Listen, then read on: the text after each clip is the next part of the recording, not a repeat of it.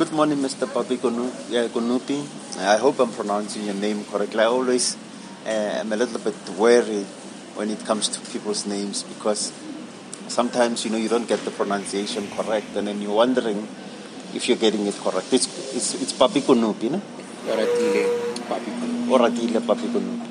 And uh, you are a fine artist. Um, you are also working for BKHZ. Thanks for seeing me and agreeing to talk to me on my visit to see Banele Khoza's solo exhibition uh, in the gallery.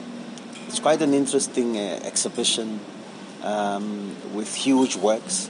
Um, and there's also surprises in the exhibition because you have this contrast between small works and, and big scale works. And there's a couple of works that you know that are the surprise of the show really, uh, which you get to see at the end, you know, of your viewing uh, when you get to the office part of the of the gallery. Um, before we get into the exhibition and the curatorial process of the exhibition, because that's exactly why we're sitting, uh, you and I. Um, if you can give me a bit of a background of yourself, you you are an artist. It was. Thank you for having me and for giving me the opportunity to have a conversation about this exhibition, which is a very special. Yes, welcome to Exhibition. Intra Paradox. Yeah. Thanks. It's nice to be here. It's very Sure. nice to be here. So I think from my journey, uh, arts was never the first direction because of the, the idea that because we don't see many artists thriving and living in black communities, especially Ketwa, Soweto, or Meadowlands, Zone 2. And again, there's no environment of the arts in the, st- in the way in which we understand it in the commercial or museum structure of it. So the most closest thing to arts that you'll see is either murals or the person who's selling a painting, Mokone. But again, as someone who occupied many different spaces, going to school in the West Rand, Yes. it's it pulls you out of um, to encounter a different environment and encountering different people and having the privilege and opportunity to um, do art and culture, but also having a school that also has the visual arts as a as a, as a, as a, as a subject. So if you were interested in pursuing the arts, you could continue your interest in exploring the arts. So I think in that growth, I have like a weird background in the sense that my I broke the rules at school by because the subjects are are packaged. So there will be a, an arts and So which design. which which which subjects did you do at in Meadowlands? Is it? Mm, I went to school. I've been going to school in like a model C school. Oh, okay, okay. But you grew up in in, in Meadowlands. Every time you have to go back home. Yes, yes, So Kiko Kiko Nklu. yes, So it's just that up and down, traveling, migrating between these multiple spaces. yes. Your your your Model C school and going back home. and going back home in Meadowlands, Meadowlands. obviously the township.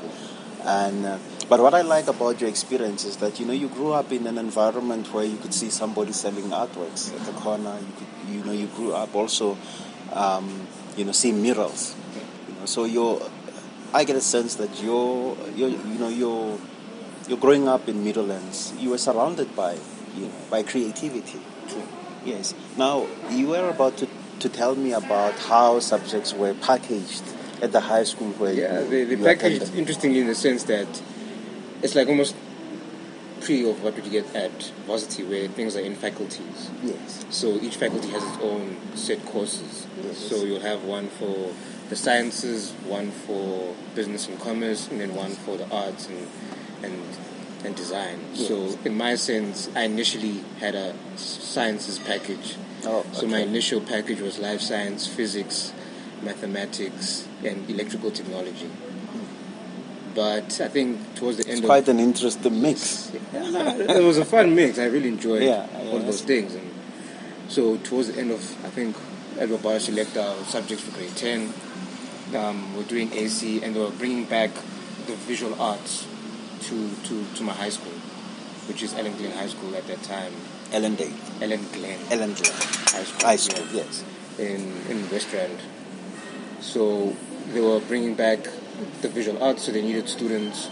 And I think at that point, like the person who was teaching me AC was also advocating for a, for the visual arts to return. And in this sense, we were being taught by two teachers, one who would teach the theory and one who would teach the practical. We were still recruiting students. And at this point, at what grade were you in? I was in grade nine. Okay, yes. So at this point, it's like um, they were recruiting people, and at that we were doing some painting. So I was ambitious, and I was like, yeah, I wanted to try this whole painting thing. So I tried to hustle a, a canvas and some paint because you can paint with three colors: the red, the yellow, the blue, then the white and the black. So if I could hustle those things, which I managed to do, because my mother was used to me drawing and sketching a lot, so she, she would encourage. So she was not a surprise when you said you want to try this art thing at school. wasn't particularly surprised, but again, with any other parent, there's this anxiety of like, is there um, a way of sustaining yourself? Can you make a living yeah, out can of it? Can you make a living out of it? But at that time, I think she was still okay with it because it's, it's not a serious thing because you're still studying, you're learning, but also at that point, it's still part of the everyday. I haven't selected the subject, so I make a selection, which is um, the course, the package that I mentioned, the science package. But the I made one of the art, arts teacher took me to the principal, and I had to like reason for why I would like to take visual arts and replace visual arts, um, replace life science with the visual arts. So I had to go to This is in grade uh, seven and Grade grade nine. Grade and, nine. Yeah, I mean grade nine. You know, um, and you you really want to do art, and then there is there is a someone- questioning. Yeah, there's someone who says who sees promise in in what I'm able to do Yes. from what I was able to produce in like the early stages of AC arts and culture then, Of which course. is now something else called creative arts. Yes. So right now it's like I'm encountering this. Now I have to again walk with this teacher and go convince the principal for me to change the package because again it affects not only how classes are structured but my timetable as well as the exam timetable. And at that point I'm the only one who's doing this a whole physics package because everyone else is kind of in the arts the art package so it's not even a problem for them to to to, To transition. to transition because it's part of that package, so it's been catered for already. Yes. As compared to me, who has to do something over and above to, to make provision for, and that provision was to my to my luck Mhm. was made, and I was doing visual arts in high school. Yes. So encountering these art historical elements in Southern Africa, but also internationally. So I was privileged enough to get the opportunity to study some, some things about the arts and again cultivate that love and interest. While you were it while you were at, in while high school. In high school. Yes, and uh, I find it uh, very interesting because you know, when I was in high school, you know, you you were only allowed to uh, to select subjects when you go to what was called standard eight. That's why I could, you know I always struggle to get the grades right. No, it's okay, I And uh, yeah, and uh, you know I also did the sciences just to give you an, a, a clue. But I, I think it's great that you know you can select subjects.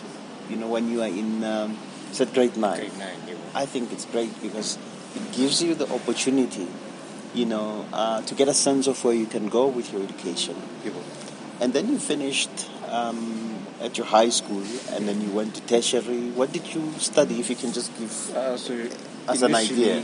again, the arts don't show promise Yeah. of like a, a career sustainability where you can not only just take care of yourself but your your, your, your family and your Of whole course, yes. So again, your mind goes to things that will do those things where they where you, you've seen people who are either wealthy or uh, have a career that shows that you can give back home and still live a comfortable life. Yes. So we're still searching for that comfort. So I'm applying to, to schools, uh, funny enough. So I was interested in advertising as somewhat of a reason. here. And this is in, this is uh, sorry to cut you there, but what year was this when you? So this is matric, when you, grade 11 Yes, matric, as you're beginning to decide yes, where you where go. you're going to, to school. And this is 2000 and, Yeah. Ah. or 1990. Nah, it's not 90. I'm, I'm, I'm, I'm still very fresh. Very, very fresh. I'm only turning 24 in June. Yes. So, uh, wow. So it was in the notice. yeah, it was the 10th actually. The 10th. oh, okay. Um, I think this is at the age of 2015, 2014, 2015, When you were in grade 11. when I was in grade 11 or 12. So 2015 potentially. Yeah. And then, Nope, 2015. Yeah, I think it's 2015. and then what came to your mind in terms of your varsity prospects uh, of what you were going to study? So again, it's just this idea of like you're looking for careers that begin to show a sense of of comfort and where there's security. You're in search of security hmm. and where you can actually point to and find someone who is within this thing.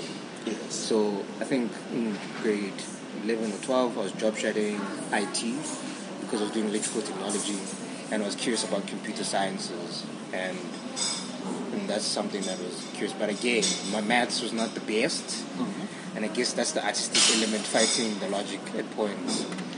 So I was also looking at advertising as another prospect in which a career can be can be seen, and because of this, like you're seeing popular culture and popular media, and you're seeing that there are people who are making careers in advertising and somewhat making a good living. Yes. So I was also looking at schools like AAA Advertising School, Vega, um, and then from a more like traditional route, I was looking at WITS as another approach to maybe doing marketing inside there. yes. Um, but also behind the scenes, I was also looking at other schools like Artist Proof and Market Photo Workshop as a way to, in case, you know, you have to make provision. In case the university say no. You were, you, you were thinking broadly. You were In not limiting, Yeah, I didn't want to limit Yeah. myself. In case the university say no, of course. I, I at least know that I can make another provision. Yes. So, but again, the arts were very at the end of the conversation and not nearly. I, I- did not prioritize the arts because again, I did not see anyone who is beginning to make a career of it and is visible within my proximity of community. Yes. I'm not surrounded by artists who explicate that they are artists. We don't encounter galleries because there are no visible gallery structures in nearby Yes. that you're made aware of or a museum of that sort. So you're, you're still not sure of where does this particular career begin to occupy, what kind of spaces does it occupy. And I think at this point I'm just like curious. So I, I go to Artist Proof Studios. I'm like, how, how do you apply here? How do you This is still in 20, um, 2015, 2015, 2016. So Right. you do your research now in terms of art school. art schools. You go to Artist Proof Studio. as well as market photo workshop and looking at like also like again a financial thing is a real thing to consider. Of course. Of course, So yes. as you're looking at the the fees for certain schools, you're like, wow, okay, this is really out of the tax bracket in which um, I for. I fall or will be able to manage to to pay for. Yeah. So it was all good and well to see all these other schools, but I, I knew quickly that I might not be able to afford it. And if it, even if it was for one year, I wouldn't be able to sustain it from that year onwards. So again, looking at other alternatives as a way to almost like um, build up. Yeah, so I get a sense that uh, when you finished, you know, your high school, you know, there was a financial challenge that you were facing, and then you really had to prioritize in terms of, you know, affordability uh, of post, you know, matric education and so on. So eventually, what did you study? So Wits accepted me. Oh, that's great. and Um, how did it turn out? So I, I went through the whole process of the Wits thing. So you have to go for an interview and Mhm. a portfolio. They need to see your portfolio of work. Yes. So I had the work. I had a portfolio of work. I could also, like, the marks were pretty okay at that point, but it was not certain as yet. So matric results come out, get the paper, we see the numbers, like, yay, you did really well, shout out. Yes. And now it's this idea of now waiting to hear what the institutions are saying, which I only applied to Wits. so It was the it's the only only. one that I was waiting for feedback from. I, a bit risky. Hey, it was a young risk, but I guess it, it worked in my favor in that point. And was it the money thing that really um, said you can't apply to any other school except Wits because of maybe transport costs to go to your classes? So it's a lot of know. a lot of it's a lot of things. To be honest, it's the idea that I did not finish some of the applications. oh, okay. But as at the same time, it was like I think why I didn't complete them was that anxiety of like who's going to continue Yeah. paying for these fees. Yes, of course. Um, why why bother trying if you know you won't be able to access the space? I understand. So it, it didn't show any promise of me going there. So I actually became a bit more disheartened more than anything course. in completing these paperworks.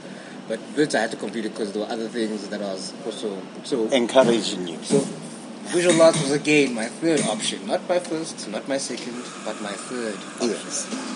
And this is me being the ambitious person of wanting to study something again in the sciences for the sense of security. Um, so in this in this in this constant thing, Wits accepts like so it goes through two processes. So you, the school has to accept you, and then Yes. the institution has to accept you as well. Oh, I understand. So there's the, the school of arts. if you say the f- school, of course, I wanted to. school of arts Yeah. will accept you, and now we're waiting for For the institution itself to accept to you. accept and again, it's accepting you on the basis of your marks Oh. and academic performance beyond just your portfolio. Okay. So, in that sense, now at the end of the year, we receive the results. I get the message that um, the school has accepted you for this particular Course. um, course, which was um, fine arts, a BA, professional degree in fine arts. Excellent. So ah, we get there, and so I went through four years of studying at Wits University. That's wonderful. You know, I like, I like how it worked out. You know that you, at the end of the day, you know, you were motivated by certain forces which we can't get into now. Yeah. I feel they're very personal. But I just like how it falls into place at the end of the day that your marks come and then they're good and then you get accepted in the first school of arts and then later the institution accept you. What did you major in during your, your four year Uh, tenure, especially I from your second or third year? I guess this is the funny thing about um, studying at Wits that we weren't necessarily asked to specialize Okay. or to major in Yes. anything. It was not. A, they never asked us to do that thing. And for me, I, I particularly don't see that majoring thing as a thing for Sim- myself, yeah. right? And I was actually grateful that I wasn't asked to major. I would have done something, but I'm just really grateful that I wasn't asked to major. Yeah, because I think personally that you know the moment you are majoring in something, you know you you tend to focus too much on that thing because you don't want it. You don't want to fail in that subject because it's your major. Yes. And I think it's great that at Wits, you know, that the the playing fields are leveled across um, your your subjects. That you know you, you get a sense that you need to perform You. equally in all of them because they are all important. You. And then you graduated from Wits when? Uh, two years ago, actually. So that would be 2020. That's lovely. it 20? No, 2019. It will be 2019, two years ago. Um, Yeah, 2019. And, and and then you joined BKHZ fresh out of Actually, no. I was working at BKHZ while studying. yes. So, It, wa- it it's a nice transition because it means you got work experience Mm-hmm. while you were doing your last two final years Yep. or the last year of your tertiary education. And uh, what was it like, you know, to balance both your schoolwork and uh, working at the gallery? uh, it was hell. It was pure hell. Pain and agony. Yes. I, I think I, I've never been stretched like that ever. Because again, you, you're, you're performing a really high level on on campus, but at the same time, you're asked, you're put in like the deep end on BKZ, and you're responsible for a lot. Curate the exhibition, to work the Yeah. finances, To the advertising. to support. You, Yes. you support. You're doing a lot, and at that time was like, the, the team was much smaller than mm. it is right now. Yes. So BKZ at that point was with me, Cloni Chave, Banele Khoza. That's the initial team. It was the three The of three of us at that point. And this is in Braamfontein. This is in Braamfontein. So already it's that, and we're both schooling. I'm schooling, and Cloney is also schooling. Yes. So the only person who's not in any academic space would be Vanya, but he is in his own space. as Yes. so it was tricky. It was very difficult because it, it, it, it, was rigorous. The hours were, were long. Because now you're still putting in overtime and long hours for academia. Mm-hmm. At the same time, you have to be back on, like, be in the gallery. Be in the gallery, supporting the yes. infrastructure of the gallery. Engaging with people and having these kinds of conversations. Yes. So balancing was extremely hard, but it also gave me like a a, a broader perspective on the arts itself because on campus it's very head-based, con- conceptual, critical. Yes. Offsite, that's really what are your hands doing. Of But you're also facing the realities of like of an environment and how you negotiate um, an artistic practice in space. How do you negotiate a business in space, and how do you continue to go from month to month to month, um, preparing exhibition, preparing projects, Working your budget and so forth. right? And also having to, to, to attend to these multiple things Yes. all at the same time. It was it was painful. It was really really painful at points. What was the first exhibition um, that you really feel? I know that you know with the BKHZ, the philosophy is that everybody chips in. Yes. You know, but I'm more interested in uh, the exhibition that you did that at the beginning of your your you know uh, your working relationship Yes. uh, with BKHZ. I think it would be the first group show, which was um, a letter to my 22 year old self. Yes. And that's the one where now you're engaging with all these other artists off-site, and you're engaging younger talent, and not necessarily these established names or these broader international careers. Yes. You're engaging with people who are like in proximity to you, but mostly a relationship that Ubanele has like um, facilitated around himself, Yes. and the ecosystem that, is, that surrounds him, and the people who he's familiar with and engaging with. So I'm engaging in these conversations, meeting these artists, and building these certain kinds of relationships with these people. And in that process, um, this is when I'm learning the, the entry level point of the spatial awareness, um, learning learning what the different ways of thinking particular practices are, Yes. and how they begin to come to this point. What is it like? How we are beginning to frame these exhibitions, Yes. like a letter to my 21. But again, in close relation to Banele's personal practice. Yes. So it's been it's been interesting to see how you begin to learn key things before you almost like lead it fully. What was the most important lesson during that time? You know, the ones that stands out. You know, we all have these lessons that we learn for the very first time. You are exposed to something that perhaps maybe you've always seen, uh, but you never really thought about it at a deeper level. You know, I want you to think about the moment during that time, especially during that curation of the letter to myself, that exhibition. You know, a moment that stand out which uh, you have infused into your uh, professionalism. Yeah. Yes. Is there anything that stands out from that Um, moment? I, I would I would have to say it's courage and bravery.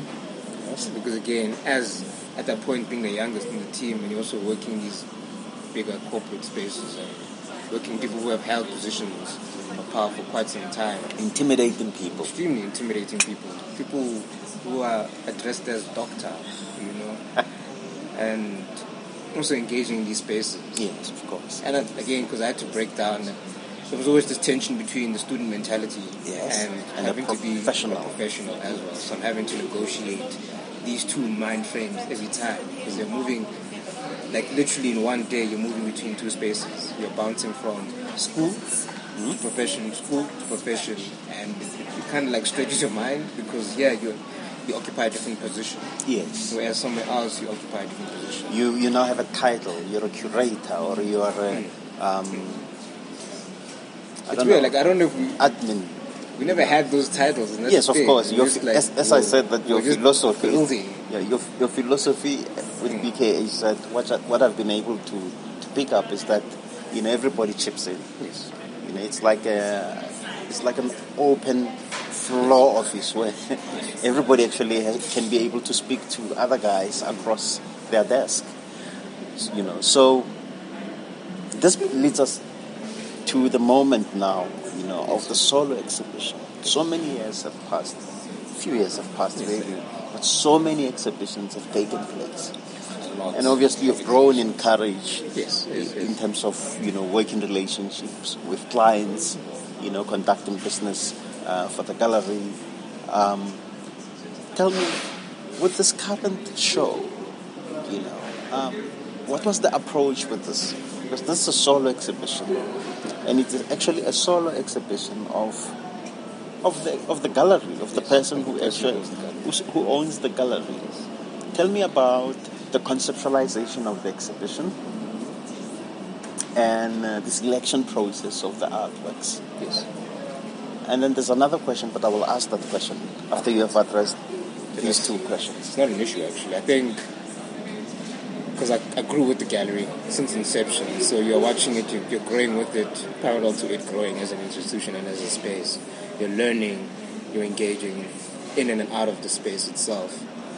And I think this is the people don't know this, but this is the first solo exhibition of Banele's works in the space. Yes, of course. So yes, he owns the space, but he's never actually shown his work in the in the frame of a solo exhibition. He would participate in group in group exhibitions. He would lead curatorial programs, but he would never actually showcase and prioritize his work. And I guess that's Banele's nature of what the environment and the space was there for, Yes. and also facilitate growth of, the careers of his contemporaries and his peers. So that was really what BKJ was there for him to encourage, and not necessarily to see it as a space for himself yet. So I'm here looking as an observer because I, I also stand as someone who observes. Yeah, and you have moved And from. Braamfontein to, Rosebank um, at the time of the conceptualization of this current exhibition. So you were now observing all these processes. and, and also I'm observing because I'm, well, I'm also there having to deal and be responsible for the other exhibitions that Banele is particip- participating in. Most, most importantly, being Seeking Love. So Seeking Love is my first more intimate engagement with Banele's processes and working method. But also in that process, I'm having to learn um, the exhibitions and the work that came before Love. Yeah. So having to like do my work, but also working so closely with Banele made it a bit more easier. Of course. In the sense that I had the privilege of seeing the Zayed's exhibition. I had the privilege of encountering some of the older works that he had produced. Yes. But also when we're having conversations, you hear how the older works begin to speak to the newer works. So you see these ways of working. It's a privileged position actually to be able to um, to work with an artist. You know, for the years that you've worked with Banele, um, because now you're able to even see the transition from the old style, you know, leading into the new uh, artistic practices. Yes. You know that he has brought into his uh, art production. Yes. And as you were seeing these developments, what happened? No, because there's, there's, there's so many. Actually, people don't like. There's a very broad way of working, Yes. and everything speaks to like it's, really because BKHZ is almost a reflection of Banele's character and way of thinking, but simultaneously to that, it's, it's a it's a reflection of his of his practice, Yes. and this practice being one of, of intimacy and self-reflection, Yes. and it's, it's it's one that is very considered. So everything in that space, in in the works, have this consideration and Seeking Love was this interesting exhibition for me to see because of like how he begins to work. And Banele works, so he will make the work and work through it. Yeah, I mean, this is the guy who can work three canvases Yes. at the same time, even works on paper, transitioning from one work to the next. So Seeking Love really, when we were occupying both floors in, in Braamfontein at 68 Juta, Yes. you began to see someone working on multiple surfaces Yes. simultaneously, but also bringing specificity to each surface as time went, parallel to these engagements that are happening in his own lived experience, and how that is again counted on the canvas. So it's not the separation of work for work's sake, but a really critical intimacy to the work, Yes. and that being because of his relationship with himself and his work. So it's very difficult to separate Banele from his work. It's extremely difficult to Yes. separate it because it is one entity. Because Banele works, from my perspective, the works are a reflection of that diary, the diary process. right? Which he So- keeps many of. It's Many, part- many, it- many, many I, I think it's part of an archive, which in itself, one day, someone must just curate these notebooks that he carries We around. curated a few. Like Yes. we curated one. We curated a few of his journals in uh, mixed messages, Yes. uh, which was another group exhibition that took place in 68. In, Bra- or in Juta, yes. and then I know he's I know he presented like diaries as artworks before. Yes. which yes. I had the privilege of seeing only this year Yes. when I when I met some of the people or met some of the work in person as they were getting reframed and thinking. So I saw. I'm glad you're saying meeting some of the works. Yeah, some of the works because It is as if they have a personality of they, themselves. They, they actually do have their own personality because like they, they each uh, they're not they're not they're not like the paintings. Mm-hmm. they're not like the digital drawings that take place on the Yeah, smartphone. Yes, yes. They they are their own They have their own they aura. their own aura and their own like presentation and character. Yes. Because again, I've seen Banele like go pedantic over the, the type of diary that you'd you'd like to own or hold. It's not just in J and J. It's like really specific in, Uh, in spec- selection. yeah, So, specific. um, again, it goes from his that, that visuality and this like respect to his aesthetics. Yeah. He needs to build on to this visual that he, he, he begins to have. So presentation is everything to Mr. Khoza. extremely. we, we cannot run away from it, and it's something that is has cultivated um, in me as well. Like okay, the, the, the importance to this attention to detail. Yes. Now, let's zoom in into Twenty seven. into um, you know this exhibition 27 what has been your experience you know i know you've tiptoed around it a little bit but i want us to now look at um, the curatorial setting you know the huge works on the wall you know interspaced with the smaller works you know which really invites the viewer to come closer to the works and look at them there's this wonderful way of layering that is, has been achieved with this with these works, both the intimate works and the huge works. You know, uh, in terms of setting, in the spacing of the works, how did you and the team uh, arrive uh, at the realization of the exhibition as it is?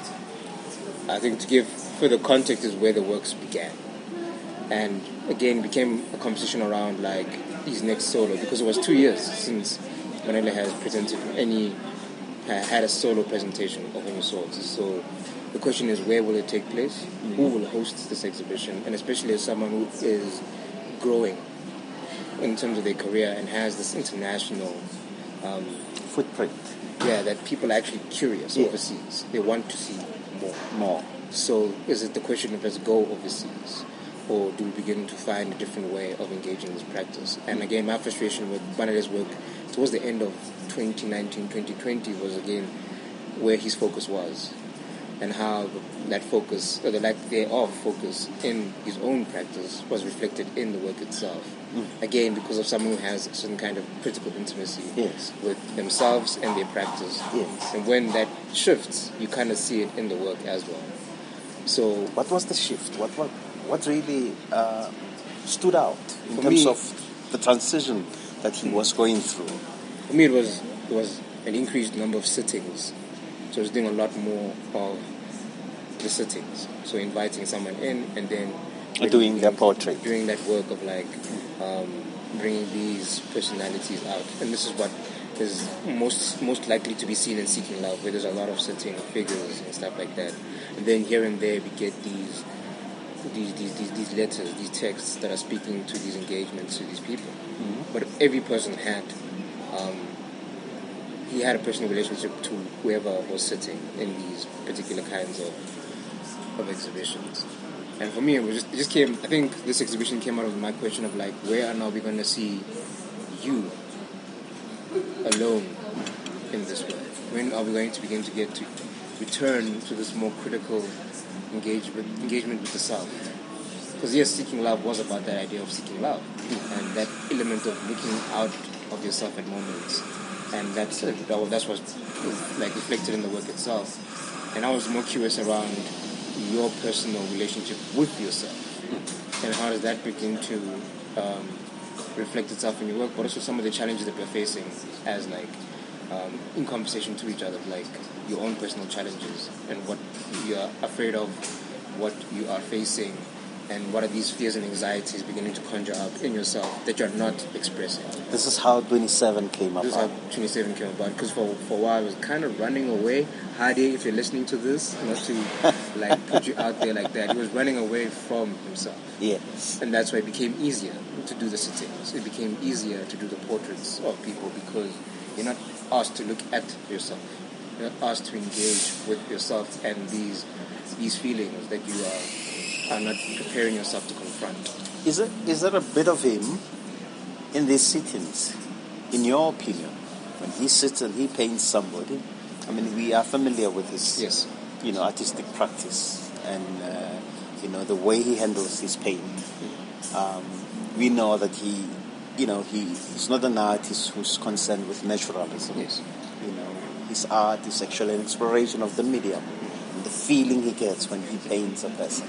So Yes. my question is, in your opinion, as the curator of 27, Yes. can you pick him up in the portraits, in the work that, in the in the portraits that he did at that time? Could you pick him up? Could you pick a sense of him No. here and there? This is me being honest. It was a no. So he was really hiding. He, He was, was hiding. He was And- not really. And also, if you look at the portraits that were taking place prior to this exhibition, they were actually reaching more of a naturalistic um. Yes, of course. Yes, yeah. I So remember. if you look at them, they were really pushing towards more of a naturalistic representation of the sitter Yes. and less abstract. Still a little bit ac- abstract, but not quite as the work that we've become familiar like with. from, from temporary feelings yes. and uh, lonely nights, where there was this abstracted, doodle-ish kind of way of working. Whereas here we're getting more of like naturalistic figure. This is a person. You can see that this is this is that a particular person. kind of Yeah, person. Yes. Like they even in the, like the there is a, a separation between. You can see that these are different individuals. It's a very interesting observation that you're making.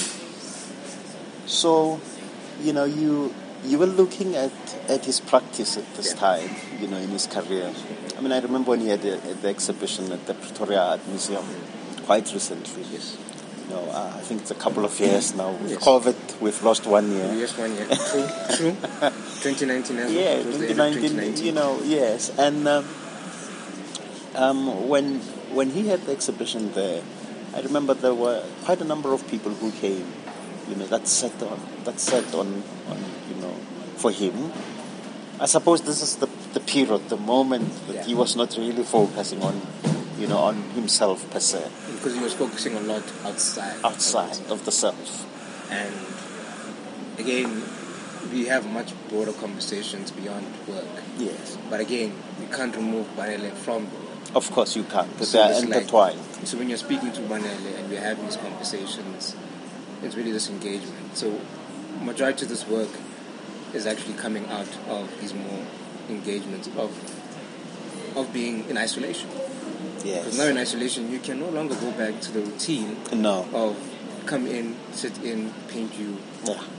There's, there's, there's Now no, he has to face now himself. he has to confront himself, confront the anxieties, the fears, the insecurities that he's he's been able to really rock and run around for so long because it was easy and it, it created a sense of stability and sanity. Did he warm up when you suggested this exhibition? Mm, Did he no. warm up to it immediately? I didn't suggest the exhibition. The ex- This is from conversation. Okay. So there- there's no exhibition at this point. At that point. There's work being made. There's no exhibition. There's the prospects of exhibitions, but we're not saying it's coming to BKHZ, it's going to this particular space or this particular space. There's work. That's again, Banele work. There's a lot of work that is taking place, but again, the work is not a reflection of what is taking place with him. And now we're in isolation, so I can't see the work personally, but now we have this conversation over the phone, and it's a long, very long, phone conversation. Um, This during lockdown, yeah, you're this is- talking to him. This is during lockdown, Mm-hmm. and we're having a, a very long, long conversation. And because of the situation of like we've, we've been in isolation. You also are in isolation at that yeah. time. But for me, I'm, I'm in isolation. I'm at home, so I don't feel it as much Yes. because there are people around. Of me. course. It's a different. It's a different. It's a different experience. I mean, for him. Where he's he's alone in his own space. Yes, you maybe have um, dinner once in a while with someone, a friend in the same apartment, but after that, you're back to your isolation. And even the idea of the virtual engagement can only do so much, right? And you, I I think from even people's personal reflections of of the of the engagements of like the experience of lockdown, it was a very difficult time because you you cannot run away from the, the things that confront you in a single in every single like every single day. Yes. Which yourself. You can't run away from yourself at this point. Yeah, I mean, during lockdown, we we had to face, you know, uh, all of a sudden we had to face all the things that we've been avoiding at home. You know, personal issues, Yes. relationship issues. Yes. So I can imagine that you know he is sitting in his apartment, you know, away from home. You know, obviously he can call home once in a while, you know, but he's he doesn't have an immediate somebody that who, you know, he wakes up and then he can see this person on a daily basis. And then, how did the conversation finally gravitate towards the plan to have 27? So the conversation like finalizes itself in the sense that I ask him to really just do the work of excavating and digging into himself and really You give him a project. yeah doing and do what that work Yes. that he has to do that work for himself and bring out all these things into the pages. Did you see this therapeutic at that time uh, to do this, or it was just, you know, the conversation that sealed this uh, process of producing the work? as I started seeing the works, there was there were, there were moments of brutal honesty. Now, now I'm hearing the parts that you never speak about. So you send so over WhatsApp, I see three images uh, that I can immediately remember, and that I never told you about my first, Yes. as well as um, Love Looks Impossible Today, but Tomorrow's Another Day. So those are the two works that I remember very vividly um, being sent to me, and more uh, and other works as well as the one next to it. Um, yeah, those are the works that vividly, maybe because of the color. Yes, I mean, there's the work that really speaks about uh, a difficult, if I'm correct, a difficult encounter with a partner who, you know, who did not want to um, engage in a in a safe way. So like these, like I never told you about my first Kim painting that I look at it, and also this this abstracted, Yes. um, somewhat portrait, and then these other ones that are a bit more specific, but they don't. I can't pull a reference because I don't know. Because I know number one, there is no sitter. Yes. So even the images are a bit more abstracted. Yes, of course. Uh, and these are the intimate, smaller works that are interspaced with the Yes. bigger works, no? and as well as yeah, some of his the writing that he's beginning to engage with, the, the other materials that he's touching and writing and playing around with, and then we I encounter that and we start having this conversation, and I'm like, because of the nature of the work that is beginning to come out, Mm-hmm. and the space that he feels, and he feels that this would be perfect for the gallery Yes. and now that became the process of preparing 27, which was not 27 initially. It had At that so time. many names, but names that had the word love in it. Um, What made you choose 27? Because for me, 27 is minimal. yes. It's minimal, and it can mean anything. I mean, I know he celebrated his, his birthday, his 27th uh, Prior birthday, exhibition. prior to opening the exhibition. But it's so minimal as a number. It's an odd number. You know, even if you were to add the two numbers together, you still have an odd number. You know, what made you choose 27 as the title of the exhibition? So there were multiple titles. So 27 was one of them. Love with the full stop was another one of them. Um, yeah, there was, there was ones with like Love in Lockdown. Like there was some a lot of titles for this exhibition. And for me, I think when you asked like what are we settling on, I was like I prefer that we not speak, we don't title this exhibition about love. We understand that the work is intrinsic, the word love and the, the, the themes of love are present in In your work, yes. so we do not need to again What, love and relationship, they've always been there. Love, Yes. but we need to begin to expand on this exhibition as it being a, a- particular point in your lived experience, and it is a particular point in his lived experience because this is a point in which we begin to have a reflection, and he begins to reflect through the work on this lived journey, the desires, the hopes, the fears, and the points where he has somewhat um, broken through, and the parts where he, for himself he feels like he's failed. Right? Yes. This has been the most vulnerable work. But also the number 27 in terms of like a more artistic community is the idea of mortality. That Yes. you have, that maybe this might be the last, you know, that, that this might be the last day. It may be the last day of my life. So 27 being the last year of your life. Yes. Because a lot of artists, um, almost ceiling is 27, age of 27. I have great artists, their ceiling is 27. Interesting. So again, ideas of mortality, and when you are thinking about these moments of mortality and death, what are the feelings that begin to come to the foreground? And what you see in this exhibition are those foregrounded feelings of what he hoped, what he desired, Yes. and what he managed to achieve and didn't achieve. And this is again that excavation process of really digging into those the, the parts of himself that he did not want to confront because it was easy to just move. Yes. And we have been moving. We've been moving very fast, very very fast. With the exhibitions, that Exhibitions you've been doing one things. exhibition after the next, and, and so to the point where we, I didn't want it to be a mechanical thing. Hmm. It becomes mechanical at a certain point where we also had to begin to be critical of our own way of working. It became Yeah, a bit more mechanical. We were just churning out too many things, and we weren't really spending enough time with some of the exhibitions as we should have given them. So it was just one exhibition and another one and another one and another one. Like just just feeling that that, that, that fatigue as well. Okay. and also like when lockdown came in, your your pace, your change in pace also begins to, to, to take place. So that's when 2070 is beginning to cultivate itself. So the, the, the smaller works, there was a lot of smaller drawings and paintings, a lot of them. So what you're seeing is a fraction It's a fraction of the work, of the body of work that he produced. Because again, as we shift from Braam with this huge space to Rosebank, which is more smaller and more intimate, Yes. it, it, it asks a different way of approaching.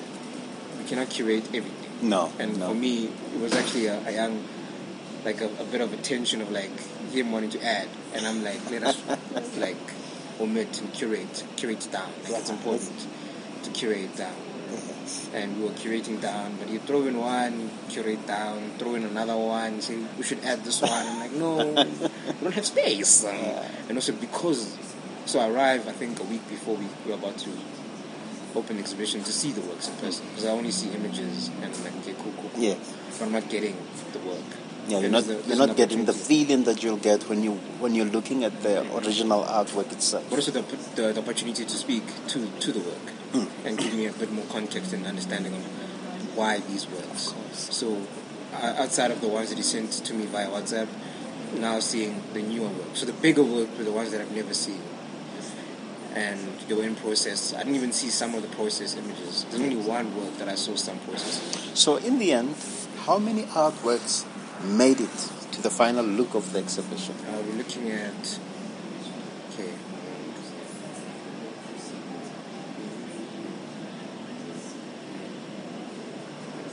Potentially 14 or 15. 14 or 15 artworks made the exhibition. Yes.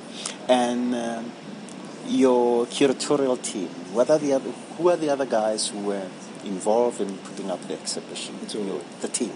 In terms of like selection, I was in charge of selecting, Okay. and Banele throwing in what he felt. And then you throwing out what you thought was very expanding fast, the narrative. very quickly as well, or, or moving away Yeah. from from this thing. You know, so at this point, the works don't have titles. Yes. So I'm also just working off of like what I feel works strongly in relation to what I've seen already. Yes. And again, because the bigger works take up, they, they, they need a different kind of time. There's no way, I don't think it's possible. I'm not going to say there's no way. I don't think it's possible that someone will get it on first encounter of the work. Because I still don't get it on first encounter of the work. I need more time. with it. That- I've, I've- I've only spent potentially a week or two with the works With the works. or yeah, plus, and I'm still excavating and, and finding out more because some of them, like with the one that is on the plinth on the floor, Yes, yes. It's very interesting work that is on the floor. it's last minute work that I was not sure Where to put it. if it even arrives. Oh, so yes. the works were already selected, and then working on, on site with Banele, uh, Kentani Mkari, and myself.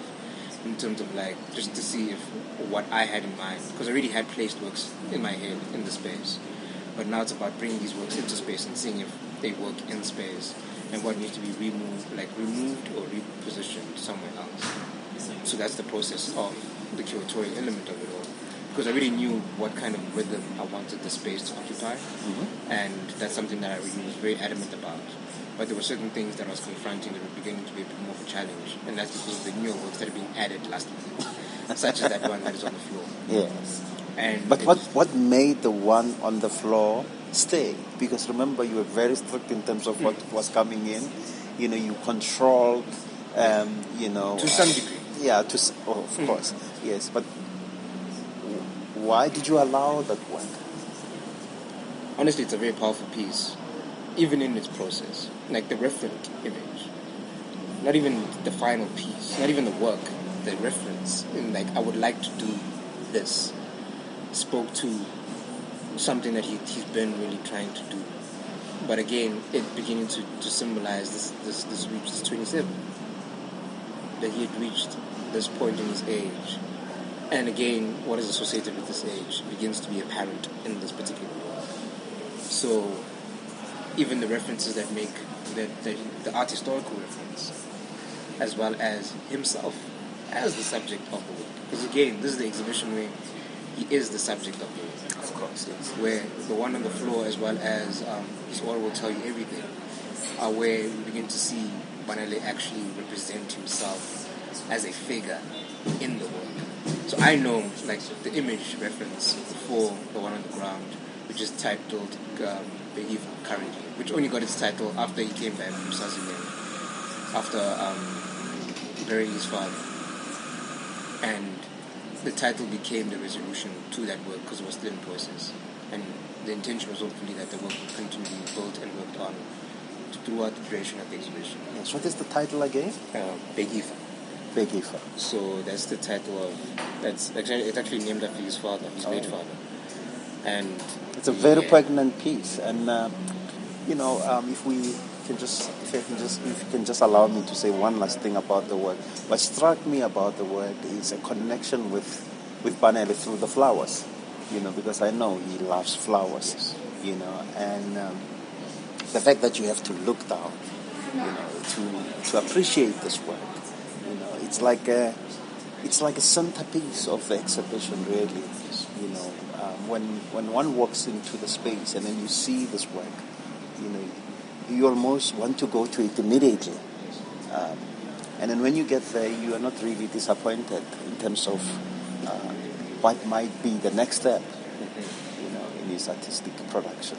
You know, obviously we cannot second guess an artist because we never know, you know, where the artist will take us. So for me, it's really important because what I've tried to achieve in this exhibition is to bring Banele's practice into the space, but also really I prioritize a full body experience Yes. in the space where you're walking through the space, and I'm really mindful of how you walk through the space. Of course, yes. So I really understand how you potentially might move or negotiate the space, and that's why like editing it down was very important because culturally in BKZ we I try to keep it as minimal and intimate as possible, so people can spend time and engage with it and return and find new things, as compared to just trying to show them everything and perception there. So for me, it was about perspectives and also like showing works in different ways. Works that are framed, works that are unframed, um, works that are canvas pieces, and even the tension of like, are we going to stretch this work? Are we not going to stretch this work? And having to have again another tussle around why I say we shouldn't actually frame particular works and why we should actually just have them arrive as the canvas. And then the system that you have in place, this is my last question. The system that you have in place of hanging down framed work, I find it very interesting, you know, the perspective. Perspective. uh, perspective. Yeah. And of course, uh, the nails on the wall. You know, how did you arrive, uh, you know, at that approach in terms of the construction, you know, of the hanging system? So with the hanging system, it was just about like it was kind of like we're trying to really improve the way in which we care about works, but also improve the way in which you engage with the work. The less distractions, the more um, engagement you can have. And, and it, it really achieves this less distraction, uh, Yeah. you know, obstruction of looking at the work. You know, it takes away that because it's clear. Yes. You know, it's like the work is just floating on the and also wall. you see that better in images when the work is documented. It seems like the work is floating in space. So there's something I picked up when I was in Cape Town and we were curating uh, Blue is the Warmest Color. And it was one of the hanging systems we used for hanging Nelson's work when we were down in Cape Town. As a way to almost like keep it flat, flush, and, and make it float as well in space. And also not having any damage to the work and minimal damage to, yeah, it's minimal, minimal to no damage hmm. to the work because it's, it's very. Oh, I think we've been framing works like we've been having a lot of challenges with paperwork that are not framed. Biggest challenges with paperwork that are not framed. So this, I had to start doing the work of like finding alternative ways of hanging of presenting the presenting paperworks that are not framed. So allowing you to engage with it, but with the least amount of distractions. Yes. And this way we have arrived to finding out that you can actually use this perspex sandwich press like a way of um, presenting the works while giving maximum engagement and viewability to the work with the least amount of distractions. That's very remarkable. Um, Mr. Papi Oratile Kunupi, thanks for engaging with me uh, on, intra, honor and the on. Intra Paradox. Um, it's been great. And uh, congratulations on the exhibition.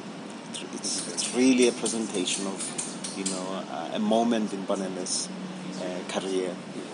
And I wish you all the best with the exhibition and also uh, to the rest of the team in the new space. Obviously, you're facing new challenges. Yeah. And hopefully, when we engage again in the future, we'll be engaging, looking at your own. Yeah, Offerings. hopefully, hopefully, hopefully. Yes. And that would be exciting to, to have a conversation about that as well. I look forward to it. I look forward to it too. Thank you. Thank you very much. Thank you.